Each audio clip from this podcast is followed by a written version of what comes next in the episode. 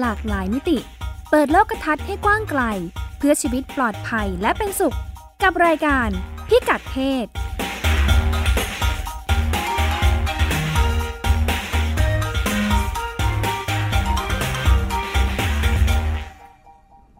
รายการพิกัดเพศพบกับคุณผู้ฟังเป็นประจำทุกสัปดาห์นะคะ ทาง w w w t h a i PBS Radio com ดำเนินรายการโดยดิฉันรัชดาธราภาคนะคะ วันนี้ดิฉันก็อยู่กับคุณสุดามั่งมีดี ซึ่งจะนำเรื่องราวของต่างประเทศมาฝากกันในประเด็นในประเด็น วันนี้เรามีประเด็นที่น่าสนใจที่เกี่ยวข้องกับเรื่องเพศ ในเรื่องอความหลากหลายทางเพศ ในสื่อภาพยนตร์เพราะว่าเราพบอาจารย์หนึ่งท่านหนึ่งนะคะ มีการวิจัยที่น่าสนใจทีเดียวเกี่ยวกับกระแส ซีรีส์เรียกว่ากระแสซีรีส์ซีรีส์เกย์ซีรีส์บ้านเราก็เริ่มเริ่มมีหนังทำนองนี้เยอะเนาะไม่ใช่แค่ในบ้านเราได้รับความนิยมอาจารย์แกพบว่าอุ้ยไปเจอในต่างประเทศนี่ปรากฏว่าเขาฮิตกันมากเลย แต่ก่อนจะไปถึงตรงนั้นนะคะ เราก็มาดูกันว่าในประเทศต่างๆ เรื่องราวเกี่ยวกับภาพยนตร์ที่มีเนื้อหาความหลากหลายทางเพศ สถานการณ์เป็นยังไงกันบ้าง คุณสุดามี มีเรื่องมาฝากกัน ค่ะ ก็ดูในเรื่องของรางวัลสูงสุดในอุตสาหกรรมภาพยนตร์ก่อนดีไหมคะ ของรถตะวันตกออสการ์ค่ะ เป็นยังไงบ้างกระแสมีภาพยนตร์ธีม LGBT จำนวนหนึ่งที่คว้ารางวัลไปได้ค่ะ ล่าสุดปี 2560 นี่เองค่ะ ภาพยนตร์เรื่อง Moonlight ค่ะ เป็นดราม่าของเด็กหนุ่มผิวสีในเมืองไมอามี่ค่ะ ที่พยายามค้นหาตัวตนแล้วก็เพศวิถีค่ะ ก็ปรากฏว่าได้รางวัลออสการ์ไปครองค่ะก่อนหน้านี้เมื่อปี 2551 ฌอนเพนน์นะคะก็เป็นนักแสดงชื่อดังใช่ไหมคะก็แสดงนำปีที่แล้วเนาะค่ะ แสดงนำในเรื่อง Milk ค่ะ เขารับบทฮาวีมิลค์ ก็เป็นผู้มีความหลากหลายทางเพศ ที่เปิดเผยตัวตนเป็นครั้งแรก ที่มีสิทธิ์มีเสียงในองค์กรทางการเมืองของสหรัฐ หลังจากได้รับเลือกให้เข้าไปนั่งในสภาที่ปรึกษาซานฟรานซิสโกค่ะนั่นเป็นเรื่องจากจากเรื่องจริงเนาะใช่ค่ะ ก็เรื่องนี้ก็ชอนเพนก็คว้ารางวัลดารานำชายไปครองค่ะ ก็ที่โด่งดังเมื่อปี 2548จำได้ไหมคะ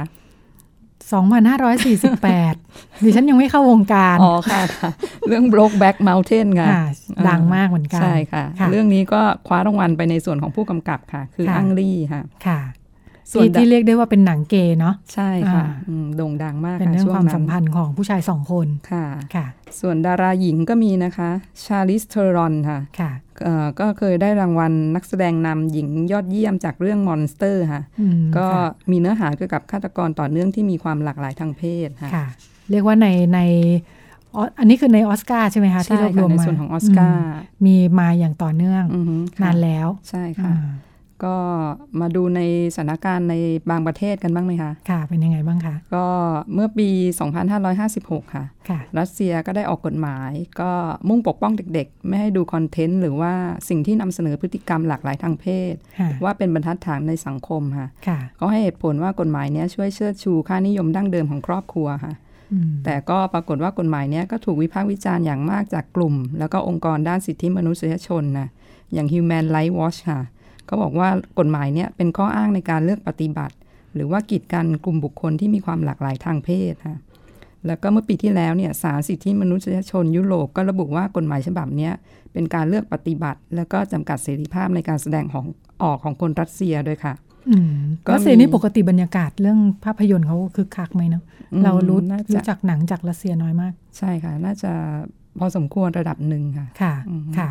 แต่ก็อ ถ้าพูดถึงว่าเขาก็น่าจะมีรากทางทางวรรณกรรมนะคนไทยจะรู้จักรัสเซียจากจากหนังสือแปลมากกว่าค่ะหนังนี้ไม่ค่อย นึกไม่ออก นึกไม่ออกว่าเคยดูหนังรัสเซียค่ะค่ะ ก็กลุ่ม Open Space ค่ะซึ่งเป็นกลุ่มเคลื่อนไหวที่มีสำนักงานอยู่ในเมืองเซนต์ปีเตอร์สเบิร์กเนี่ยเขาบอกว่าสิทธิ์ของพวก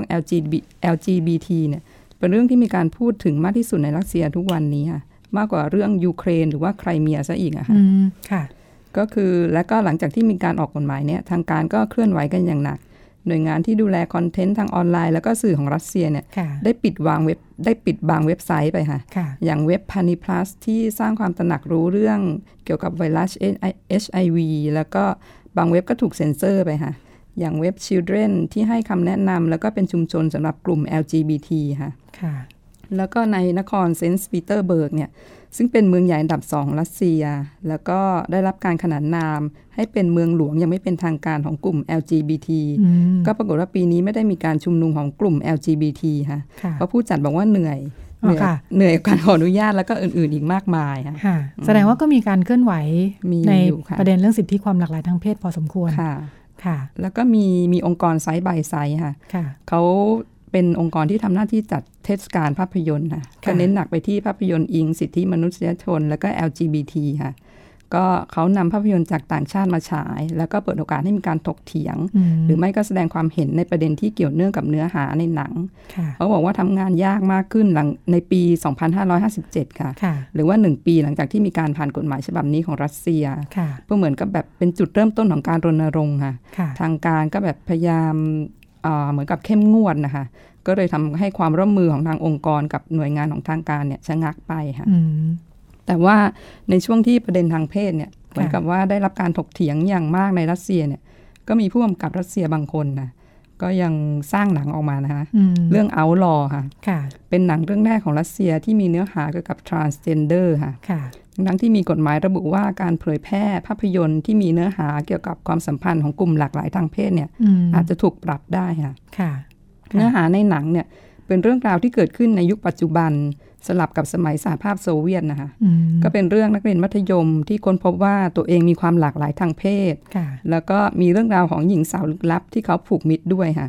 โดยเด็กหนุ่มกับเด็กสาวเนี่ยก็พยายามเข้าไปทำความรู้จักกับนักเรียนชายคนดังของโรงเรียนค่ะ แต่ว่าผู้กำกับเขาบอกว่าไม่ได้คาดหมายว่าหนังเรื่องนี้จะสามารถออกฉายได้ในรัสเซียนะคะแต่ก็มั่นใจว่าคนในต่างประเทศแล้วก็ในรัสเซียเนี่ยจะสามารถดูหนังเรื่องนี้ได้ค่ะค่ะ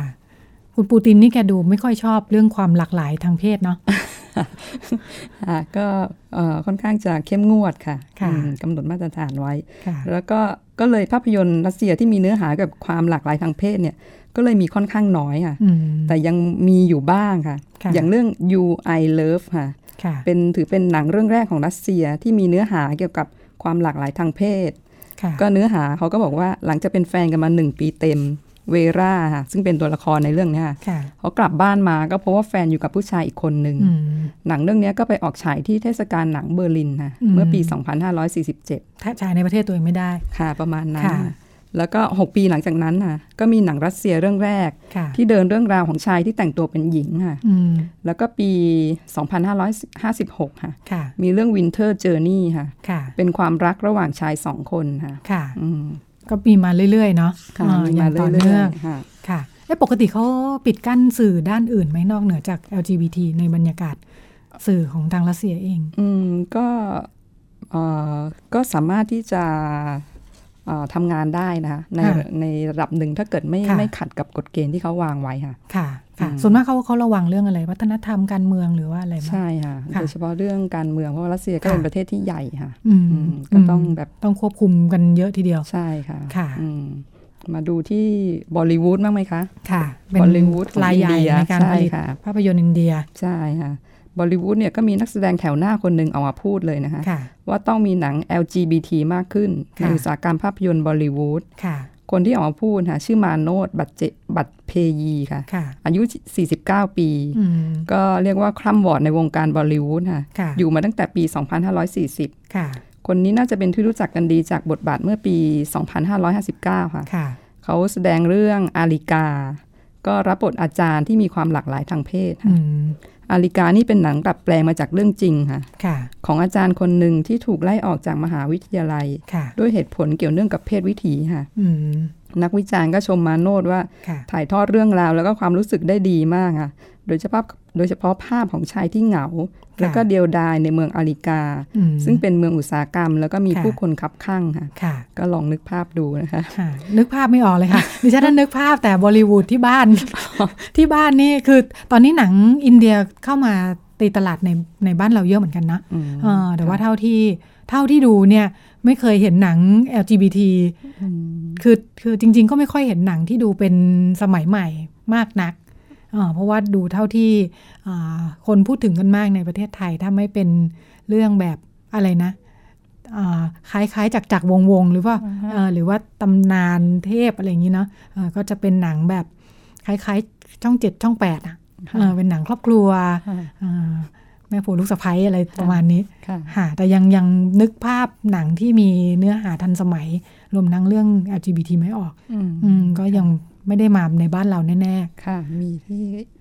แล้วก็ตัวมาโนดเองเนี่ย เขาบอกว่าในช่วงไม่กี่ปีที่ผ่านมาเนี่ยเรื่องราวเกี่ยวกับ LGBT มีมากขึ้นในบอลิวูดค่ะ ขณะที่ในอดีตนั้นอะประเด็นเนี้ยมักจะถูกมองข้ามหรือไม่ก็ถูกซุกไว้ใต้พรมค่ะแล้วก็ ก่อนหน้านี้เมื่อปี 2539 มีภาพยนตร์อินเดียเรื่องไฟค่ะ ก็นักวิจารณ์บอกว่าเป็นภาพยนตร์เรื่องแรกที่นำเสนอเรื่องราวเกี่ยวกับ LGBT แต่ว่าหนังเรื่องนี้ถูกแบนในอินเดียค่ะ อาจจะเป็นว่าจังหวะเวลาช่วงนั้นยังไม่เหมาะค่ะ ยังมีอีกค่ะ มีเรื่องพิงค์มินเลอร์ค่ะ เป็นเรื่องของเป็นเรื่องราวของคนข้ามเพศค่ะ ก็ถูกแบนในอินเดียเหมือนกัน แต่มีกระแสในต่างแดนที่มองว่าหนังเรื่องนี้สสะท้อนภาพของคนข้ามเพศได้ตรงกับความเป็นจริงค่ะค่ะ แล้วก็ยังมีเรื่อง I am ค่ะ เมื่อปี 2554เป็นหนังสั้นสี่เรื่องค่ะ สร้างจากเรื่องจริง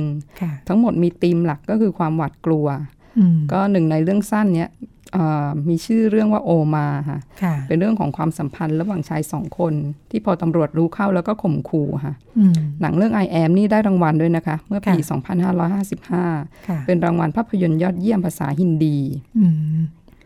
ก็ดูเรื่องของหนังมาแล้วนะ ก็ พูดถึงประเด็นก็คงจะต้องพาดพิงไปถึงกฎหมาย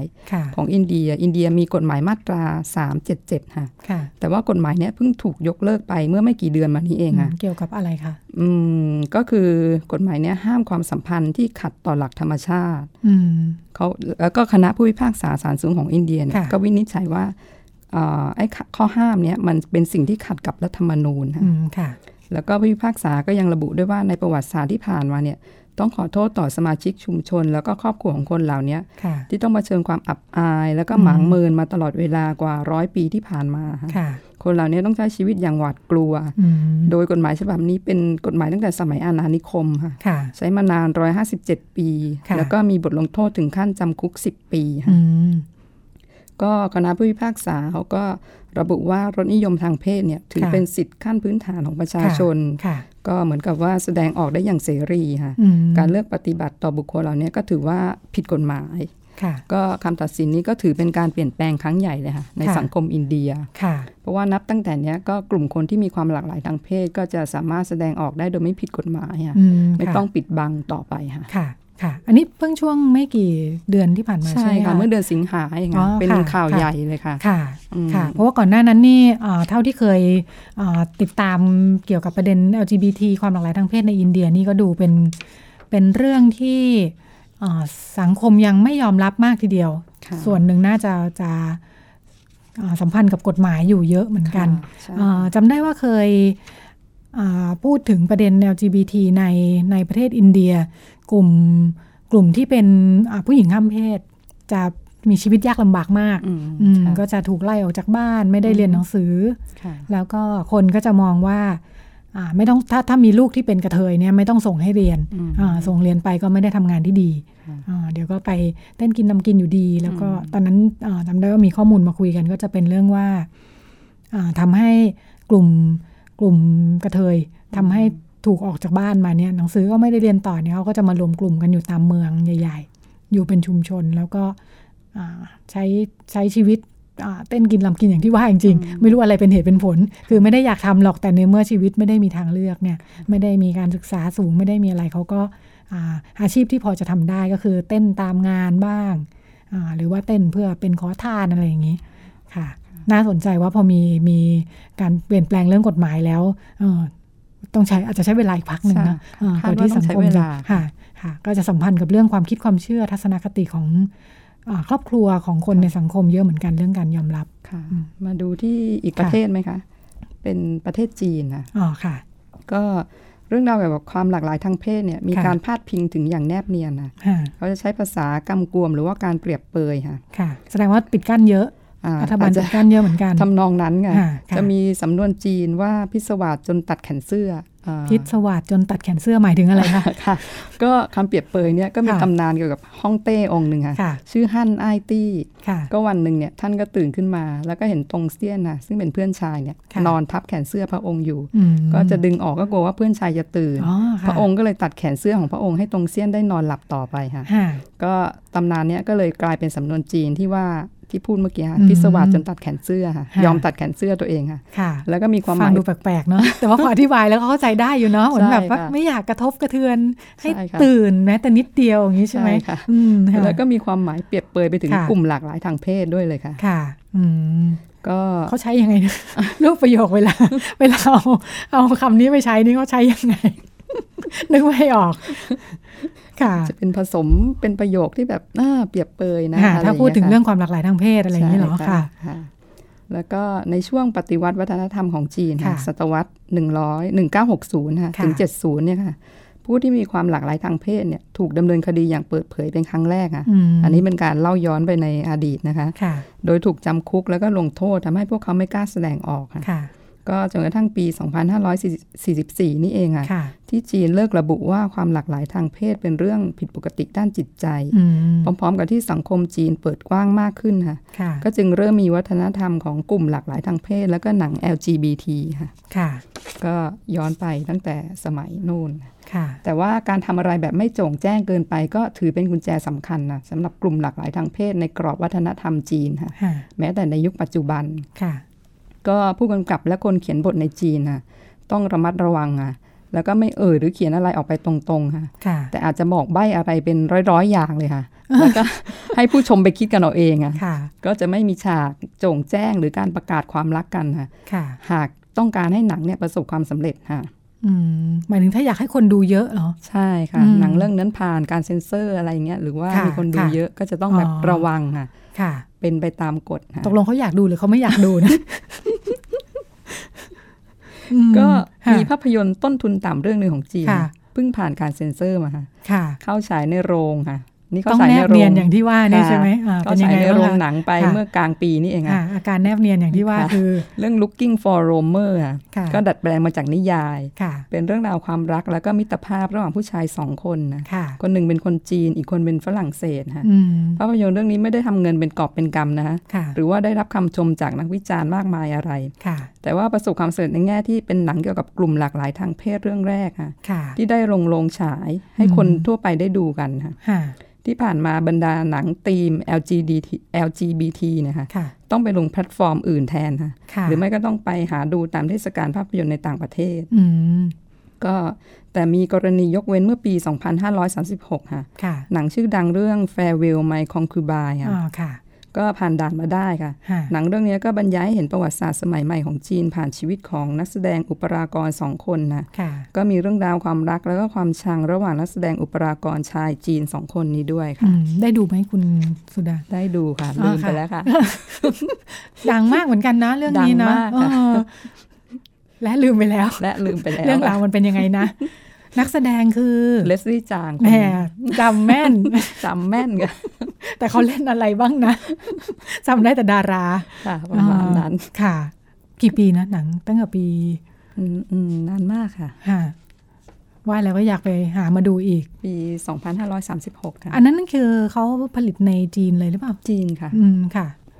ก็มีส่วนของหนังเรื่องล่าสุดเนี่ยนะ ที่พูดถึงไปเมื่อกี้นะคะ Looking for Rohmer ค่ะใช้เวลา 4 ปีค่ะ กว่าจะผ่านอุปสรรคต่างๆ แล้วก็ลงโรงได้ค่ะ ก็พอลงโรงได้เนี่ยสื่อของจีนก็เรียกว่าเป็นก้าวสำคัญในประวัติศาสตร์ภาพยนตร์จีน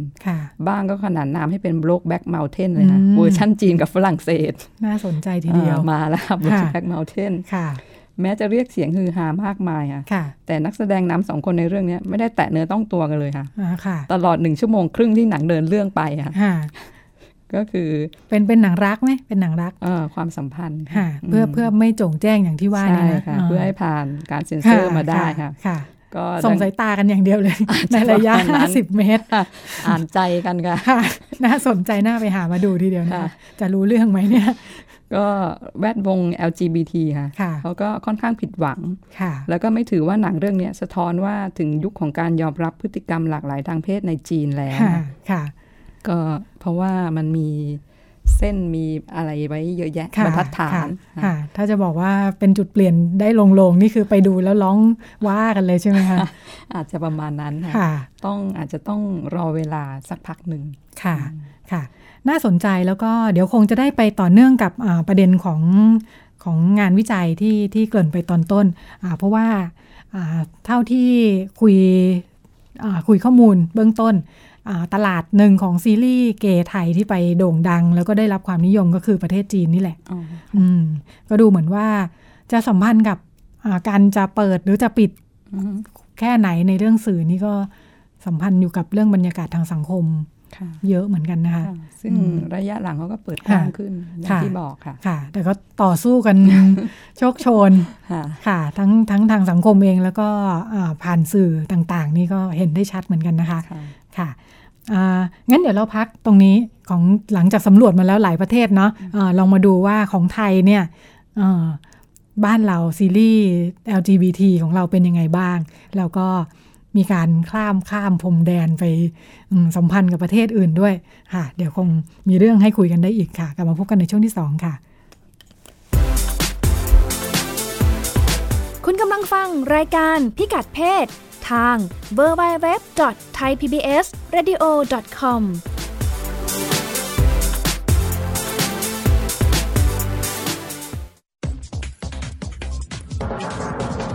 เบื้องหลังที่ไม่เป็นข่าว คนในครอบครัวกลายไปเป็นแพ้เนี่ยไม่ได้ทุกเฉพาะคนที่เป็นแพ้นะทั้งครอบครัวทุกไปด้วยเรียกว่าเป็นการบูลลี่นะฮะก็ทางออนไลน์นี่แหละตอนนี้คือมาสะท้อนความแรงของไฟเก็บมาเล่าให้คนฟัง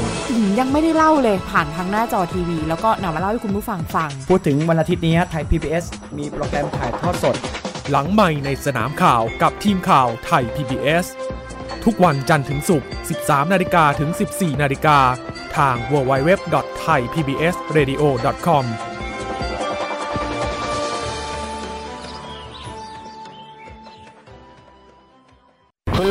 คุณรู้ไหมความรู้ดีๆ ไม่ได้มีอยู่แค่ในหนังสือ ทีวีเหรอ YouTube เหรอ ไม่ใช่ นี่เลยไทย PBS Radio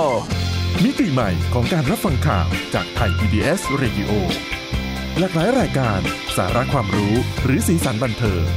รับฟังง่ายๆ ทางออนไลน์ไทย PBS Radio com และทางแอปพลิเคชันไทย PBS Radio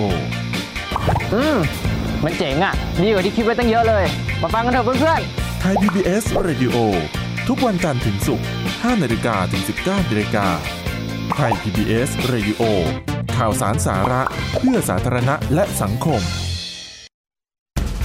55 นาทีความจริงของธรรมชาติ พร้อมเล่าและพูดคุยผ่านบุคคลมากประสบการณ์ด้านสิ่งแวดล้อม ชวนคิดและติดตามกับรายการ คุยกับศศินโดยศศินเฉลิมลาบ ประธานมูลนิธิสืบนาคเสถียร ทุกวันพฤหัสบดีหลังเคารพธงชาติเวลา 8 นาฬิกา ติดตามฟังสดและย้อนหลังผ่าน Facebook Live ไทย PBS Radio และ www.thaipbsradio.com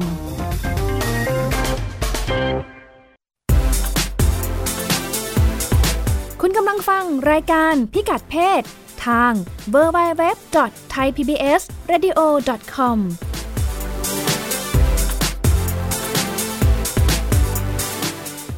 ในช่วงที่ 2 เราก็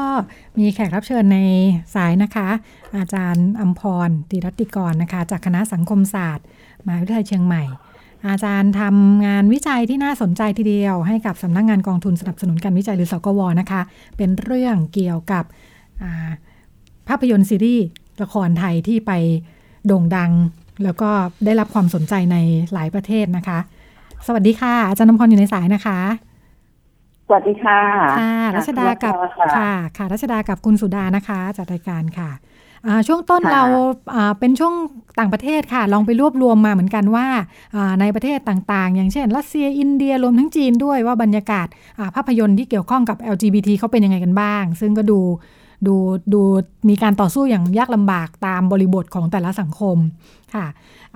เดี๋ยวอาจารย์คงได้คุยให้ฟังว่าในสถานการณ์แบบนี้ทำให้กลายเป็นโอกาสทาง การตลาดหรือทางวัฒนธรรมของผู้ผลิตภาพยนตร์ไทยยังไงบ้าง งานที่อาจารย์ศึกษาเกี่ยวข้องกับอะไรยังไงบ้างคะ ค่ะ ก็คืออการการที่ได้มาศึกษาเรื่องของซีรีส์ที่เกี่ยวกับ LGBT เนี่ย ก็เนื่องมาจากการได้ทำงานวิจัยให้กับทางสกวนะคะ ตอนนี้เนี่ยทำมาประมาณห้าปีแล้วค่ะ โดยเริ่มแรกเนี่ยเกิดจากความสนใจว่าเออในประเทศเพื่อนบ้านของเราเนี่ยก็เริ่มมีการรับชมละครไทยก็เลยไปศึกษาเกี่ยวกับการบริโภคของละครไทยในกลุ่มประเทศเพื่อนบ้านนะคะซึ่งในชีวิตแรกเนี่ยรวมไว้สามประเทศก็คือ ประเทศพม่า ประเทศกัมพูชา แล้วก็เวียดนามค่ะแล้วก็หลังจากนั้นเนี่ยก็ทำงานชุดแรกนี้เสร็จแล้วเนี่ย เราก็เห็นว่าเออ ตลาดประเทศอื่น ๆ ในอาเซียนเนี่ยรวมทั้งจีนด้วยเนี่ยภายหลังก็เริ่มขยับขยายมารับชมละครไทย ถึงแม้ว่าจะจะไม่มี supply ก็คือไม่มีการนำไปฉายในประเทศเหล่านั้น แต่ว่าผู้ชมก็สามารถรับชมได้ทางอินเทอร์เน็ต โดยการที่มีแฟนคลับละครไทยเนี่ยที่ อาจจะไม่รู้ภาษามาตั้งแต่ต้น แต่ก็ขวนขวายไปเรียนภาษาไทย หรือไปแปลมาจากภาษาอังกฤษนำไปแปลลงในเว็บไซต์ ก็เลยขยายงานโปรเจกต์นั้นไปชุดชุดแรกเนี่ยออกมาเป็นการทำวิจัยเรื่องการบริโภคละครไทยผ่านอินเทอร์เน็ต ในประเทศอาเซียนที่ที่เหลือนะคะซึ่งรวมฟิลิปปินส์ อินโดนีเซีย แล้วก็จีน แต่ทิ้งทางนี้ทั้งนั้นเนี่ยก็ได้รวมเอาเวียดนาม ซึ่งเคยศึกษาวิจัยมาแล้วมาไว้ในโปรเจกต์ด้วยค่ะค่ะข้อมูลเป็นสี่ประเทศค่ะค่ะเป็นการศึกษาในเนื้อหาทั่วไปเนาะไม่ได้เฉพาะเจาะจงที่เกี่ยวข้องกับ LGBT สักทีเดียว ใช่ใช่ค่ะค่ะ เพราะว่าละครไทยที่ที่ออกไปนอกประเทศเนี่ย ก็มีหลากหลายแนว ซึ่งการพัฒนามาเป็นละครที่มันหลากหลายแนวเนี่ย ก็เนื่องจากว่า ตลาดมันกว้างขึ้น แล้วก็การเกิดขึ้นของทีวีดิจิตอลของไทยเนี่ย ซึ่งอยู่ดีจากแค่ห้าหกช่องเนี่ยเพิ่มขึ้นมาเป็นยี่สิบช่องเนี่ยก็ทำให้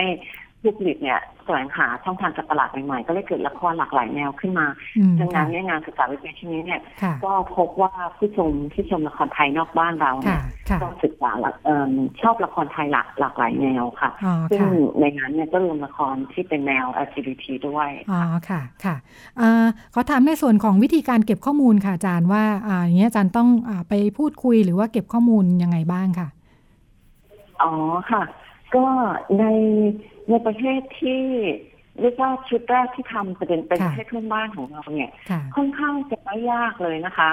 คือคืออย่างในพม่าเนี่ยก็ไปเก็บข้อมูลในกลุ่มผู้ชมซึ่งซึ่งชมกลุ่มน้อย อย่างกลุ่มไทยใหญ่เนี่ย ก็ไปเดินไปที่ไหนก็รู้อยู่แล้วว่าเขาดูละครไทยประมาณว่าดูกันแบบครึ่งหนึ่งของประชากรทั้งหมดของเขาเลยทีเดียวดูจาก นำไปดักเป็นใส่เสียงเป็นภาษาขยายอย่างเงี้ยค่ะ แล้วก็ในกัมพูชาเนี่ย เดินไปเดินไปที่ไหนก็หาคนคุยได้ไม่ยากเดินไปในตลาดเดินไปที่ไหนคือคือละครไทยกลายเป็นปัจจัยที่ห้าในชีวิตประจำวันไปแล้วอย่างแต่แต่ประเทศที่ที่เรียกว่าเป็นประเทศใหม่ ๆ นะคะ เป็นเป็นประเทศใหม่ที่เพิ่งมารู้จักละครไทยในช่วงเวลาประมาณสิบปีที่ผ่านมาเนี่ยค่อนข้างจะเก็บข้อมูลยากนิดนึงคือคือเมื่อเราให้เราไปเดินในตลาดของจีน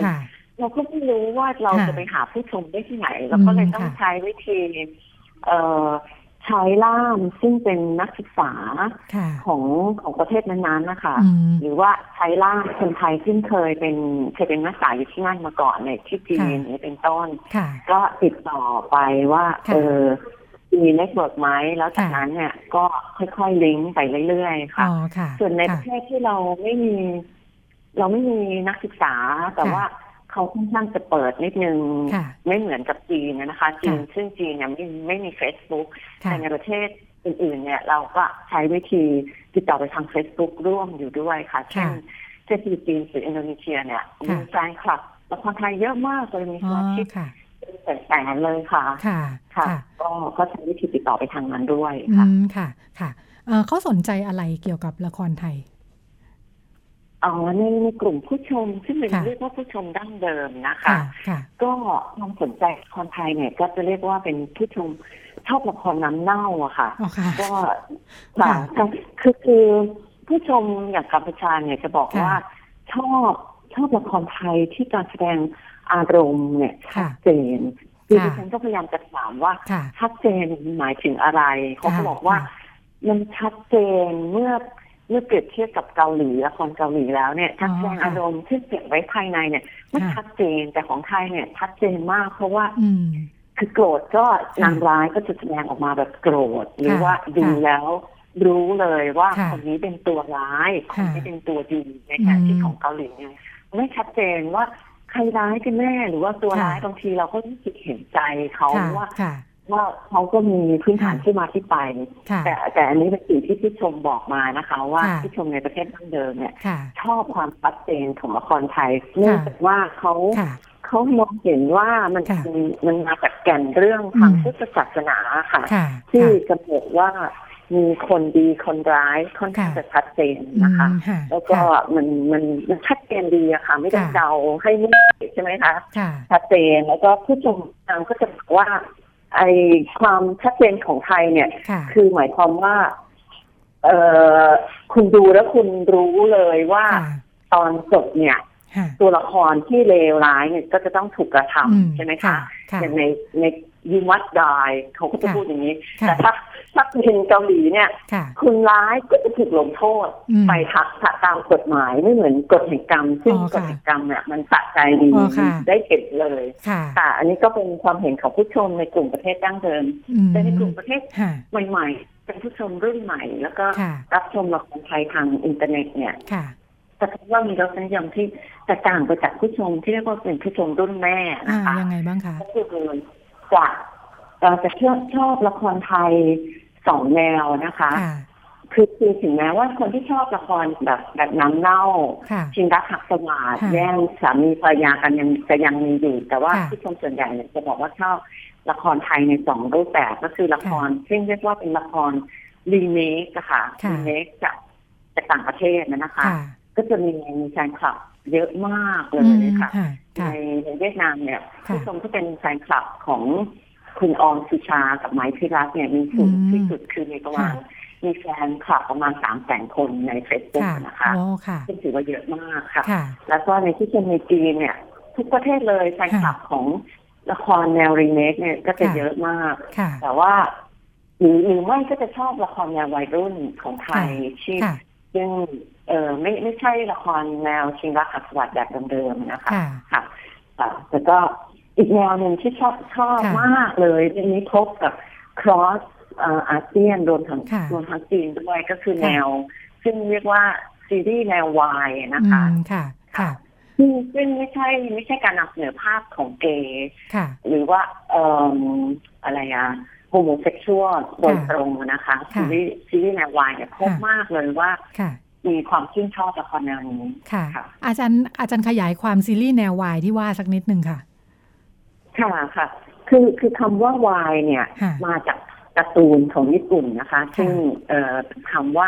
ยาโออิซึ่งคำว่ายาโออิเนี่ย ก็มาจากเป็นคำแสดงซึ่งมีความหมายหลายแบบนะคะมีความหมายว่าเออไม่มีเนื้อหาไม่มีสาระไม่มีใครเนี่ยอันนี้อันนี้เป็นความหมายหนึ่งก็คือไม่มีอะไรเนื้อเรื่องดำเนินไปเพื่อให้ผู้ชายสองคนมารักกัน หรืออาจจะมีเป็นแสดงอีกอย่างหนึ่งว่า ว่าหยุดนะก้นฉันเจ็บไปหมดแล้ว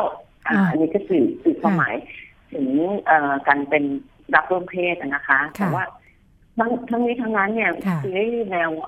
ซีรีส์แนววายเนี่ยพัฒนามาจากการ์ตูน แนวยาโออิของของญี่ปุ่นนะคะเวลามาถึงไทยเนี่ยเขาก็เรียกสั้นๆว่าเป็นวายซีรีส์วายนะคะซึ่งย่อมาจากคำว่ายาโออิอันนี้แต่ว่าพอพอมาเป็นการ์ตูนเนี่ย การ์ตูนของไทยเนี่ยผู้ชม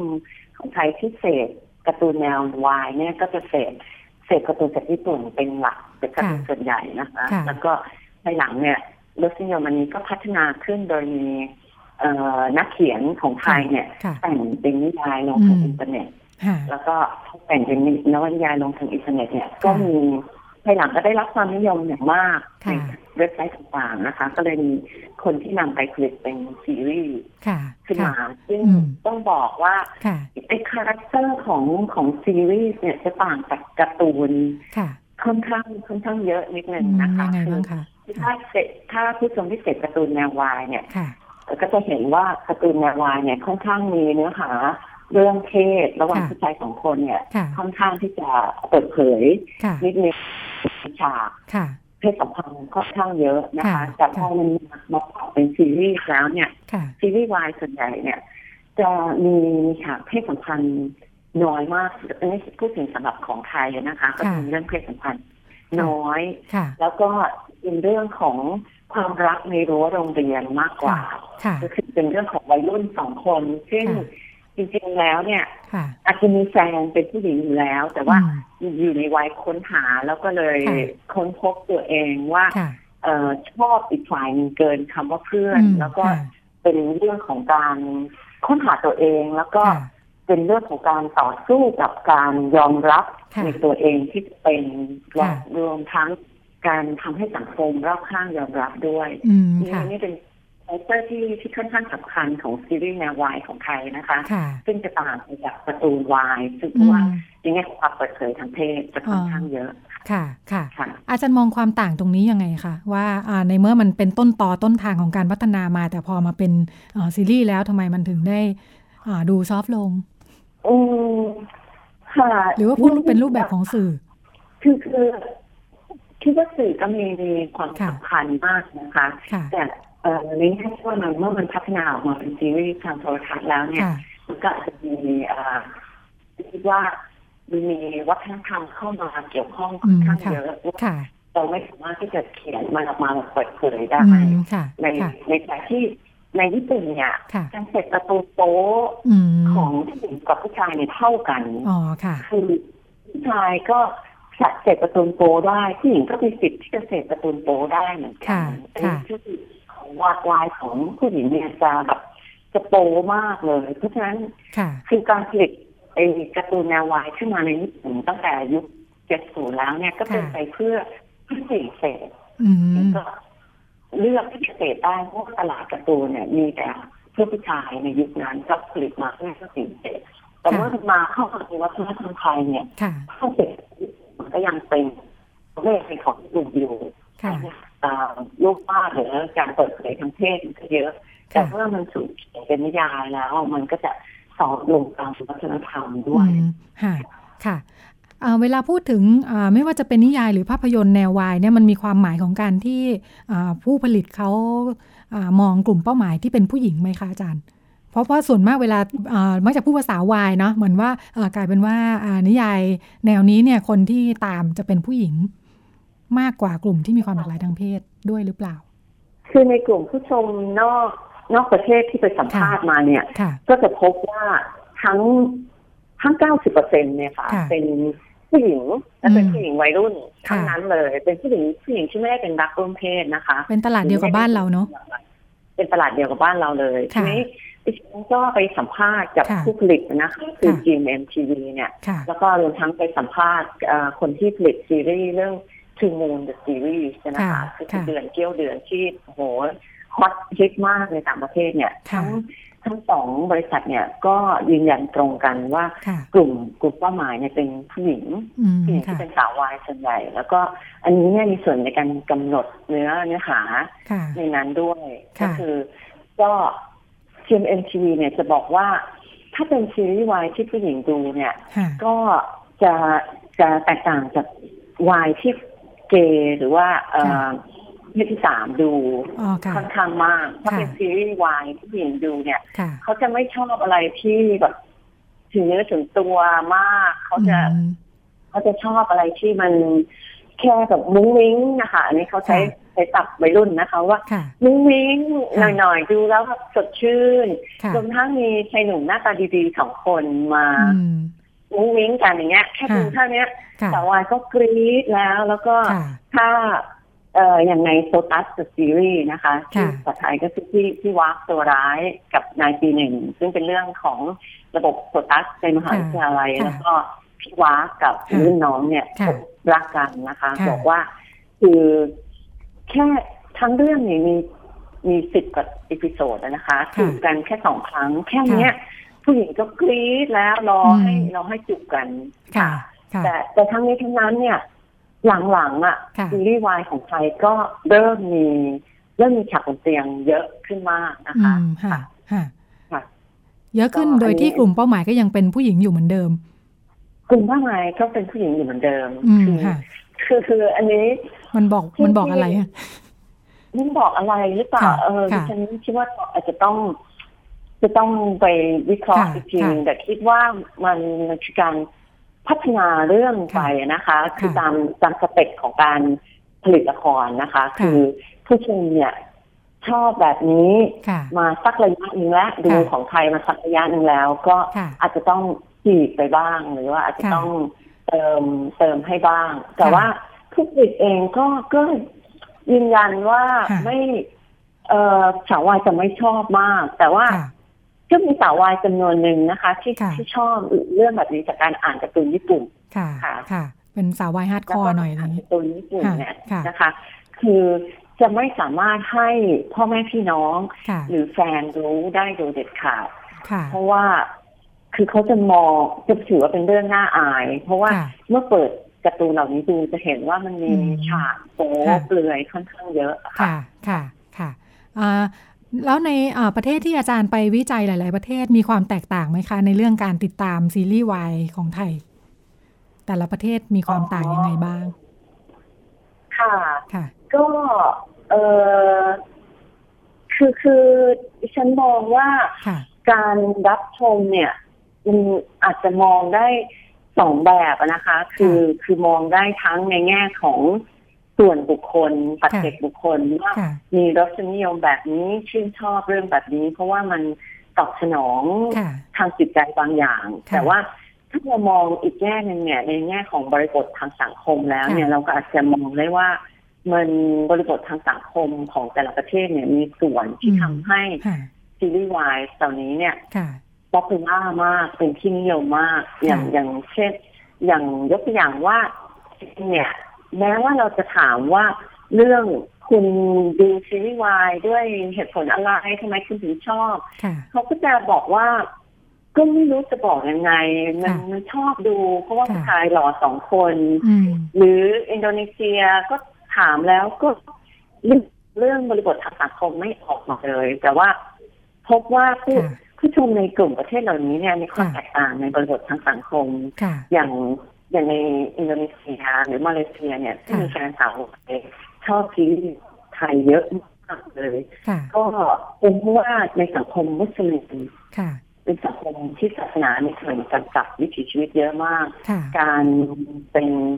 การเป็นเพศที่สามเนี่ยค่ะมีความหลากหลายทางเพศเนี่ย ถือว่ามีความผิดทางค่ะกฎหมายอิสลามใช่ไหมคะอืมค่ะจะเห็นได้ว่ามีตำรวจบุกจับค่ะ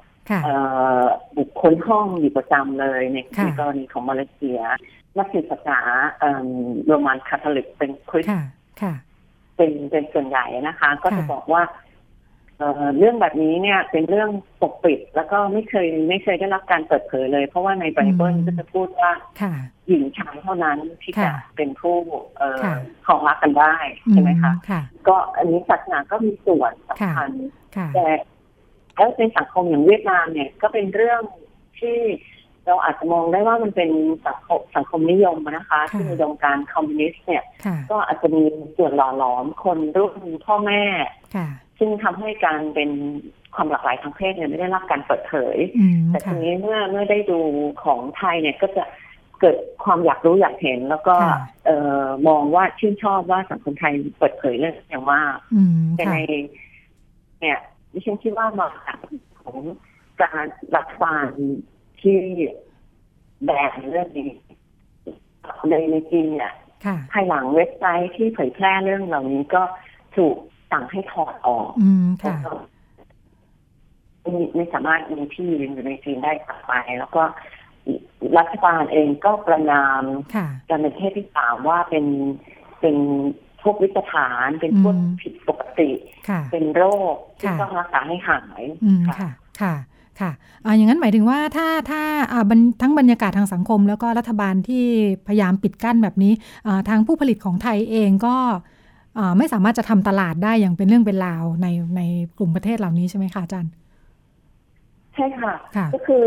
ซีรีส์ซีรีส์วายเนี่ยค่ะไม่ไม่สามารถที่จะถูกนำเข้าไปฉายอย่างเป็นทางการได้เลยนะคะอืมค่ะนั้นเนี่ยก็จะมีก็จะมีแฟนคลับที่เอาไปท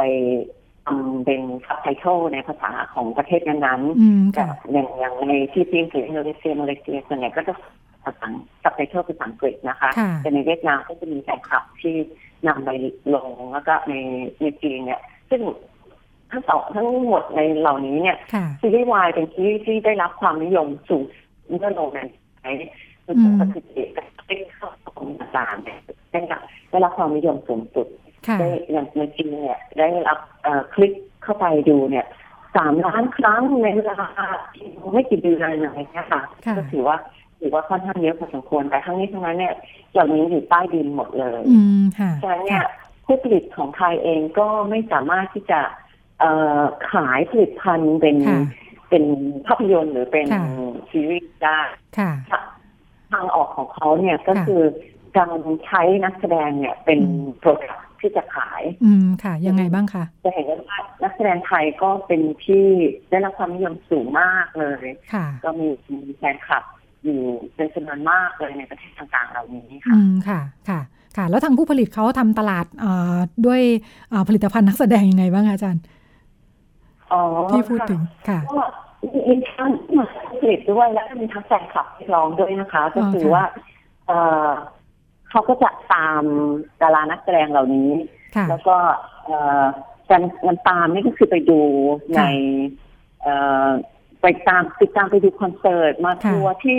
มาเที่ยวเมืองไทย แล้วก็เวลามาเที่ยวเมืองไทยเนี่ย ก็ ไปเฝ้านักแสดงคือจะรู้กำหนดการเลยว่านักแสดงเหล่านี้จะไปไหนบ้างแล้วก็จะตามไปนะคะค่ะเป็นแฟนคลับ แล้วก็มาเฝ้าที่ตึกเตียมเอ็มการนี่เนี่ยก็จะบอกว่ามีแฟนคลับ มาเฝ้าหน้าตึกทุกวันเลยเพื่อจะคอยพบศิลปินคนโปรดของตัวเอง ก็เวลาที่ไปทัวร์ในประเทศต่างๆ เนี่ยก็จะแบบมาตามถึงมาเฝ้ารอที่สนามบิน แล้วก็เหมือนแบบ กระจกสนามบินแตกไปเลยอะค่ะแล้วก็ขับรถตามตามไปตลอดประกบไปทุกที่แล้วก็เอ่อถ้าไปพักโรงแรมไหนเนี่ยแฟนคลับก็จะไปพักในโรงแรมนั้นด้วย แล้วพอศิลปินเช็คเอาท์ออกไปก็จะบอกว่าไม่ต้องทำความสะอาด อยากจะไปอยากจะไปอยู่ในนั้น พักในนั้นเพื่อจะได้แบบกลิ่นไอของศิลปินที่ตัวเองชื่นชอบอะไรอย่างเงี้ยค่ะนี่เป็นความคล้ายแล้วก็ คนที่เรียกว่าเป็นแฟนคลับจีนที่ที่เรามักจะเรียกใช้ศัพท์ว่าแม่แม่จีนนั่นนะคะก็คือจะจะทุ่มเทมากเลย คือจะอย่างอย่างที่ดารานักแสดงคนหนึ่งในซีรีส์วายก็คือคริสนะคะเรียนเรียนจบสำเร็จการศึกษาเนี่ยแฟนคลับชาวจีนก็จะทุ่มเพื่อจะซื้อป้ายที่ Times Square ที่นิวยอร์กจะให้ ให้เป็นของขวัญขึ้นป้าย congratulation ในการจบการศึกษาให้เป็นของขวัญรวมทั้งไปซื้อจดลิขสิทธิ์ชื่อดวงดาวเป็นชื่อของสิงโตปรัชญาซึ่งเป็นนักแสดงในสตาร์ทซีรีส์ไปไปจดลิขสิทธิ์ดวงดาวเป็นชื่อสิงโตอย่างเงี้ยค่ะ ซึ่งก็จะเห็นว่าเป็นความคล้าคล้ายซึ่งซึ่งก็น่าจะเหมือนแฟนคลับ ของแฟนคลับของไทยทั่วไปมั้งคะค่ะค่ะค่ะแสดงว่าที่มาเฝ้าอยู่ที่ตึกแกรมมี่นี่มีอาจจะไม่ใช่ไม่ใช่ไม่ใช่แฟนคลับไทยอย่างเดียวแล้วนะคะใช่ใช่ค่ะค่ะ เป็นเป็นส่วนใหญ่เนี่ย เป็นแฟนคลับชาวจีนค่ะอ๋อค่ะค่ะค่ะก็มีมีมีความน่าสนใจอย่างหนึ่งนะคะ ที่ดิฉันคิดว่าน่าสนใจมากเวลาเรามองซีรีส์วายเนี่ย คือคือ เราจะจิ้มใช่ไหมคะ เวลาเราดูซีรีส์ผู้หญิงผู้ชายเราก็อาจจะจิ้มเป็นเมที่เป็นสองคนนี้เป็นคู่กัน แต่ว่าเวลาเราเวลาดูซีรีส์วายเนี่ยจะพบว่ามีการจิ้มคนละแบบนะคะยังไงคะคือบุคลิกตัวละครเนี่ยในซีรีส์วายเนี่ยถึงแม้ว่าจะไม่ลอกแบบญี่ปุ่นมาทั้งหมด ญี่ปุ่นเนี่ยจะมีคนที่เป็นผู้หญิง ที่ที่จะค่อนข้างซอฟหน่อยเป็นเป็นผู้หญิงหน่อย แต่อีกคนนึงจะค่อนข้างจะมัดคืลีนหน่อยนะคะแต่ในซีรีส์วายของไทยเนี่ยจะไม่ชัดขนาดนั้น แต่ผู้ชมเนี่ยจะพยายามจะมองหา ว่ามีใครนะใครที่เป็นอุเคอุเคคือฝ่ายรับนะคะจะพยายามมองหาว่าใครเป็นฝ่ายรับ แล้วก็การจิ้นของฝ่ายรับกับฝ่ายรุกเนี่ยจะต่างกันคือว่าผู้ชมเนี่ยจะ จิ้นจะจิ้นฝ่ายฝ่ายรักเนี่ย กับฝ่ายรุกในเรื่อง แต่ถ้าเป็นถ้าตัวเองชอบฝ่ายรุกเนี่ยผู้หญิงส่วนใหญ่ที่เป็นแฟนคลับเนี่ย จะจิ้นตัวเองกับนักแสดงคนนั้นค่ะซึ่งเราจริงคิดว่าน่าสนใจอยู่ว่าเวลาเวลาจิ้นจิ้นกับฝ่ายฝ่ายรับนะคะ ก็จะจิ้นเขากับคู่ผู้ชายคนหนึ่งแต่ถ้าจิ้นฝ่ายรุกจิ้นมีความเป็นมัสคูลินหน่อยเนี่ยจะจิ้นจะจิ้นดารากับตัวเอง ค่ะ ค่ะจะเรียกว่าชิปชิปดารากับตัวเองก็คืออินเนจิ้นว่าถ้าเราได้เขามาหรืออย่างนี้ก็เป็นเรื่องเรื่องที่น่าสนใจค่ะ ค่ะ มีมีความต่างจากการดูอ่าละครทั่วไปที่เป็นผู้หญิงและผู้ชาย อยู่เหมือนกัน ค่ะค่ะค่ะ คือมีความซับซ้อนกว่านะคะ อาจารย์ จนดิฉันรู้สึกงงงค่ะค่ะในแง่หนึ่งเนี่ยเชิงทฤษฎีเขาก็จะบอกว่าเวลาเอ่อเวลาผู้หญิงดูซีรีส์วายพวกนี้เนี่ยนะคะ ก็คือการที่สามารถเสพเรื่องเรื่องพวกนี้ได้ โดยไม่ต้องเอาตัวเองไปอยู่ในนั้นนะคะ ก็คือว่าคือ เหมือนเหมือนเวลาเราเสพหญิงชายเนี่ยความเป็นหญิงเนี่ยก็จะถูกถูกเอาตัวเองไปเป็นอ็อบเจกต์หรือว่าถูกคาดหวังอะไรบทบาทบางอย่างใช่ไหมคะแต่ถ้าเราเราดูชายกับชายเนี่ยมันมันจะเหมือนกับว่า มันเป็นความสัมพันธ์ทางเพศที่ผู้หญิงไม่ต้องเอาตัวเองไปเป็นอ็อบเจกต์รวมทั้งไม่ต้องไม่ต้องถูกเอ่อ objectify ไม่ต้องถูกทำให้เป็นทำให้เป็นเอ่อวัตถุ ทางเพศด้วย ค่ะ ค่ะ อันนี้ก็ก็เป็นการวิเคราะห์เชิงเชิงจิตวิทยานะคะ แต่ว่าทั้งนี้ทั้งนั้นเวลาถามผู้ชมเนี่ย ผู้ชมก็จะบอกว่า เออดูเพราะว่าชอบผู้ชายสองคนหล่อมาก แล้วก็มีสิอีกที่ไม่ถูกผู้หญิงแย่งไปเพราะว่าท้ายที่สุดเนี่ยในซีรีส์ ชายหญิงเนี่ยผู้หญิงสวยสุดกว่าเราก็จะได้ไป แต่ว่าในซีรีส์วายเนี่ยเราได้ผู้ชายหล่อทั้งสองคนเลยค่ะค่ะอ๋อค่ะ คูณสองเลยทีเดียวนะคะ ค่ะค่ะ เป็นประเด็นทางจิตวิทยาที่น่าสนใจค่ะ และมีความซับซ้อนอยู่พอสมควรทีเดียว ค่ะ ค่ะใช่ค่ะ ค่ะเอย่างนี้ทำให้ให้น่าจะมีความต่างระหว่างรุ่นคนมากใช่นะคะอาจารย์ถ้าซีรีส์เหล่านี้ถูกรับชมโดยคนรุ่นใหม่ที่มีวิธีคิดค่อนข้างซับซ้อนแบบนี้ เวลาหมดแล้วเสียดายมากค่ะ สนุกสนานมากค่ะอาจารย์คงจะได้มีชวนอาจารย์มาคุยอีกหลังจากการวิจัยครั้งนี้พัฒนาต่อไปอีกนะคะ ค่ะค่ะค่ะก็ขอบคุณมากค่ะ ค่ะ ขอบคุณอาจารย์อมพรจิรัฐติกรนะคะ จากคณะสังคมศาสตร์มหาวิทยาลัยเชียงใหม่นะคะ อาจารย์ศึกษาเกี่ยวกับเรื่อง ค่ะ สวัสดีค่ะ อาจารย์ศึกษาเกี่ยวกับเรื่องการรับชมซีรีส์ของไทยในตลาดเพื่อนบ้านนะคะ น่าสนใจ แล้วก็แม้แต่การรับชมของบ้านเราเองพอบอกเป็นซีรีส์วายก็ดูมีความสลับซับซ้อนอยู่ พอสมควรค่ะวันนี้โปรดิวเซอร์ของดิฉันพยักหน้าหลายครั้งแล้วนะคะค่ะดิฉันรัชดาตราภาควันนี้อยู่กับคุณสุดามั่งมีดีนะคะรายการพิกัดเพศหมดเวลาแล้วลาคุณผู้ฟังไปก่อนพบกันใหม่สัปดาห์หน้าค่ะ สวัสดีค่ะ สวัสดีค่ะ ติดตามรับฟังรายการย้อนหลังได้ที่เว็บไซต์และแอปพลิเคชันไทย PBS Radio ไทย PBS Radio วิทยุข่าวสารสาระ เพื่อสาธารณะและสังคม